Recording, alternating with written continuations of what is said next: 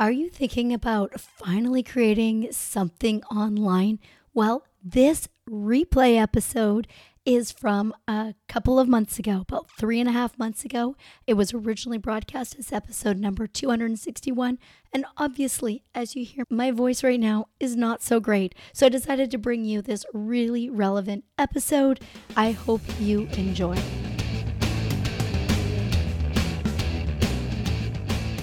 Are you thinking about finally creating an online music course and then just become overwhelmed with a million different getting started guides and steps that you're supposed to follow?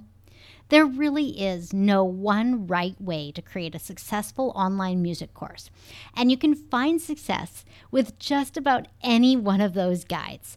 Today on the Music Teachers Expand Online podcast, we're jumping into five things you can do now to make your online music course successful immediately and well into the future, even if that course doesn't exist yet. Hi, I'm Jaime Slutzky, and this is episode 280, which is a rebroadcast of episode number 261 of the Music Teachers Expand Online podcast from February of 2023. This podcast is dedicated to showing you how to create impact and income online as an independent music teacher. Today, we're going to discuss five things you can do at any stage of course creation. The first thing you can do is stop trying to appeal to everyone on social media. While it's true that you teach a lot of different things when it comes to your instrument or your modality of choice, being a generalist online is one of the fastest ways to sit there and spin your wheels. So instead, get known for something. Well, three core principles, really, that all tie together and position you and your course as the best solution to a specific desire or obstacle that your ideal student is experiencing. This is specific. If your ideal student wants to just play the piano comfortably, maybe it's a chords course if your ideal student struggles with how to hold their bow correctly after 45 minutes of violin playing, maybe your course is on posture and alignment and things like that. You can go super, super specific.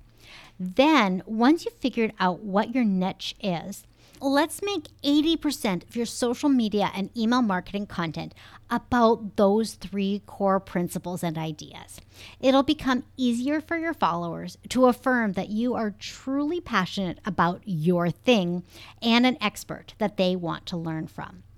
This not only makes it easier to niche your messaging, but also, and far more important in my opinion, easier to create content and know what to look for in other people's content to interact and engage with. Winning, right? Like this is the sweet spot. Okay. The second thing you can do is to get your followers off social media and into your ConvertKit email marketing database. This one is crucial. Social media is a borrowed platform, and your ConvertKit account is owned online real estate. Let's put this another way the social media platforms have algorithms that show people content that they are most likely to engage and interact with, which means that every piece of content you push to socials will only reach a percentage of your followers and an even smaller number of people or accounts that don't know you currently exist. Whereas your emails that you send from ConvertKit will land in your subscribers' inboxes. They may land in the updates or promotion tab if you're on Gmail, but that's okay. We're going to help them consistently open those emails as well. And when they see your email in their inbox, they will see that you attempted to communicate with them, which is far more than you can get from social media. Here's a little hack that I've seen be quite successful lately. Use your emails as a tool to drive engagement and traffic on your social media content. Or if you have a blog or a podcast or a YouTube channel, you can use your emails to drive traffic to those too. Don't just say, hey, there's a new post or anything like that. Give it a nice wrapping. Kind of give a few teasers and you'll see this with my emails as well, is that my emails talk about something that go on in the podcast episode, but the full story means click over and listen to the podcast. That's what we're doing. We're using email to get people onto the other platforms where we might be sharing more content. With all of the insights and data available inside of ConvertKit, you will be able to identify your most engaged and loyal subscribers. This leads us right into our next thing that we can do. But before we jump there, I want to remind you that we discussed building an email list in episode 249. I recommend scrolling back in your podcast app and taking a listen after we finish up the five things that you can do now. Okay, so number three talking with your prospective students. You guessed that, right? So, by looking at your insights on ConvertKit, you can see some people who are interested in what you are sending. They're opening your emails, they're clicking the links, they're doing the work to show you that they care about the content that you're creating. These are great people to reach out to. You can reach out via direct email, like not through ConvertKit, but through your main regular email platform or through Facebook or Instagram DM. And when you do this reach out, reach out as someone who's just interested in getting to know them, not to pitch. Build a relationship that is built on trust and respect before opening up the conversation to your course. Not to say that if they ask you about what you offer that you can't share. I just mean don't lead with a sales objective or offer mindset. Go into it organically to build that relationship and be curious, mega curious. Find out about their successes and their fears, their desires and their struggles. Especially in DMs, we also want to make sure that we are matching their communication style. If they answer with long responses, create longer messages in return. If they are shorter in their responses, keep your messages brief. Matching their cadence will make it easy for them to feel like you're connecting with them. Another thing we can do when we're connecting with our ideal students and having these conversations is possibly to use a survey or using set questions. They are both really valuable and beneficial. I love surveys, they provide so much insight, especially when they're properly crafted. Set questions are like you have a sheet of paper of the things that you want to ask. I don't recommend that you use a copy and paste approach. So, like, okay, we're on to question three, copy paste. No, rather, let's build it into the conversation. Oh, question three is how long have you been playing the instrument? So, yeah, you said you've been playing the guitar. How far are you in this method book? Or how long have you been playing? Or how long have you been following my YouTube channel? Or things like that. So, you kind of work your way into getting the answer in a much more organic way. And when the time is right, and if you want, this is a great person to transition to a Zoom call so that there is some face to face interaction. That is a shortcut to selling.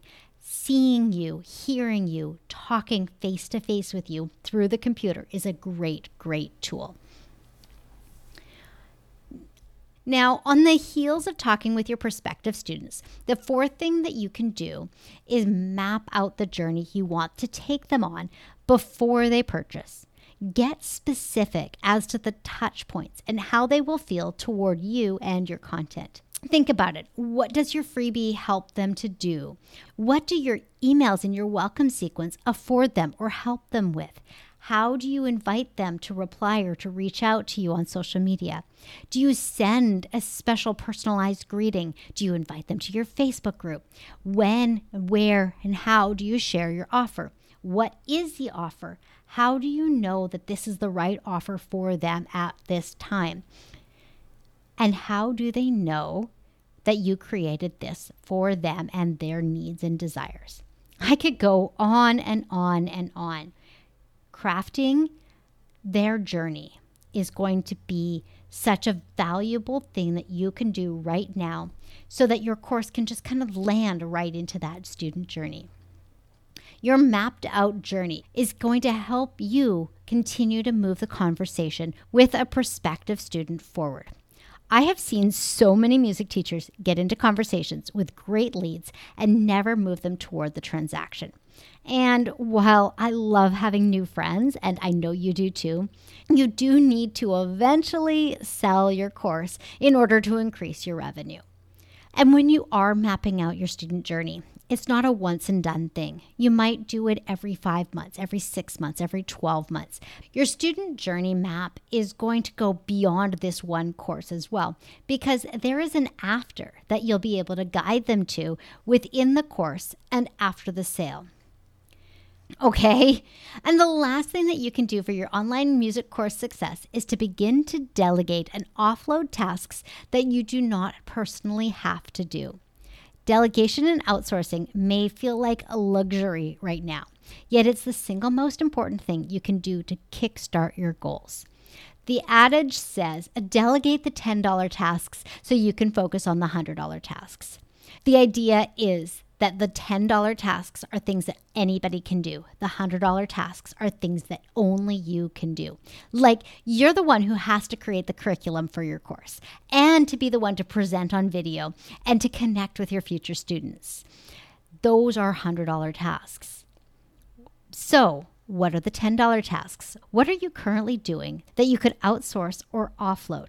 Or, at a minimum, batch into non prime work blocks.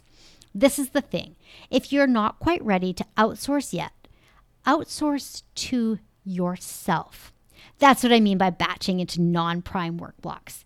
This allows you to start documenting processes and being super specific with how things are to get done. You might hear this referred to as creating SOPs or standard operating procedures. They don't need to be fancy. All you need to do is throw on Loom and record yourself doing the task, or grab a Google Doc and document as you go. So, to recap, here are five things you can do now to make your online music course successful all year long and well into the future. Number one, niche your messaging. Number two, list building. Number three, talk with prospective students. Number four, design your funnel or student journey. And number five, focus on what only you can do and outsource and systematize the rest. You can absolutely do this. I believe that 2023 is the year of niche music courses. And as cliche as it sounds, be the cream of the crop, okay? With that, I want to remind you that my DMs are always open. I'm at Jaime Slutzky over on Instagram, and I have that linked up in the show notes. Let me know which of the five things you're going to start with, and I would be honored to help keep you accountable. Have a great day, have a great week, and I look forward to connecting with you in the DMs.